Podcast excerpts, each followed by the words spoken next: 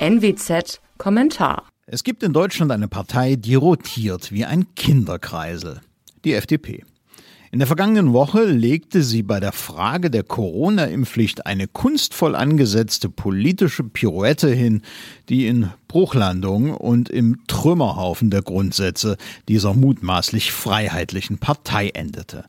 Das mögen die Ampelpartner Grüne und SPD als gute Nachricht für die Kompromissfähigkeit der FDP in den kommenden vier Jahren verstehen. Es ist mit Sicherheit keine gute Nachricht für all jene, die FDP gewählt haben, weil ihnen die Freiheit des Einzelnen etwas bedeutet.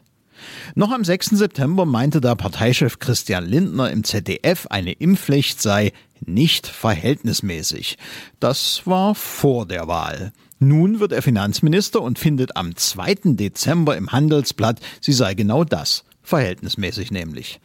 Dabei hatte Lindner im ZDF gute Argumente für sein nicht verhältnismäßig. Damals meinte er, die Ausrottung des Coronavirus sei per Impfung nicht realistisch und eine einmalige Impfung immunisiere im Gegensatz zur Masernimpfung eben nicht für das ganze Leben.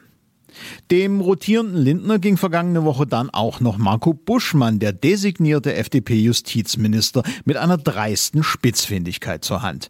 Natürlich werde es keinen Impfzwang geben, sondern nur eine Impfpflicht. Was der Unterschied zwischen einer mit Geldstrafe oder gar Erzwingungshaft bewährten Pflicht und einem Zwang ist, erläuterte der Liberale nicht. Dafür bekam er von Wählern Feuer. Auf Twitter klang das zum Beispiel so, Zitat, dieses aalglatte, wortklauberische Zurechtbiegen ist in hohem Maße unaufrichtig, wirkt zynisch und schadet der politischen Kultur enorm. Zitat Ende.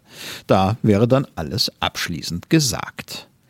Allerdings sind da jenseits dieser FDP-Haltungsschäden enorm viele Fragen, vor denen sich die Partei drückt, zu denen keine Ideen zu vernehmen sind.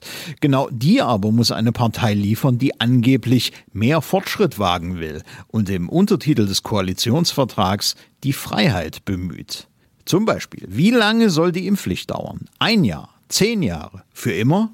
Für wie viele Auffrischungen soll sie gelten? Eine, mehrere, regelmäßige, lebenslange vielleicht? Wie will der Staat die Impfpflicht durchsetzen? Wie kontrollieren? Welche Strafen soll es geben? Will man die Leute mit der Polizei zur Impfung zerren? Droht Verweigerern Erzwingungshaft?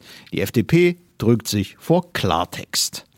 Die FDP drückt sich zudem vor einer sehr viel weitergehenden Erkenntnis.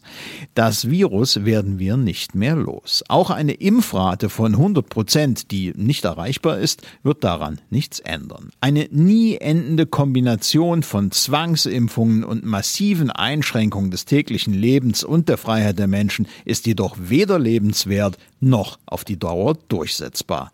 Das ist eine simple Erkenntnis, die nach zwei Jahren Pandemie eigentlich niemanden entgangen sein dürfte. Die FDP wird gerade an dieser Stelle der von vielen ihrer Wähler in sie gesetzten Hoffnung nicht gerecht, die da lautet, wir brauchen eine Kraft, die eine freiheitliche Grundeinstellung mit pragmatischer Politik verbindet. Nun heult sie mit repressiven Wölfen und das Wort Freiheit ist ihr offenkundig peinlich. Damit stimmen sogenannte Liberale mindestens als eine Art Oberstimme genau in den Chor ein, der heute Freiheit als grundlegendes Motiv politischen Handels verächtlich macht.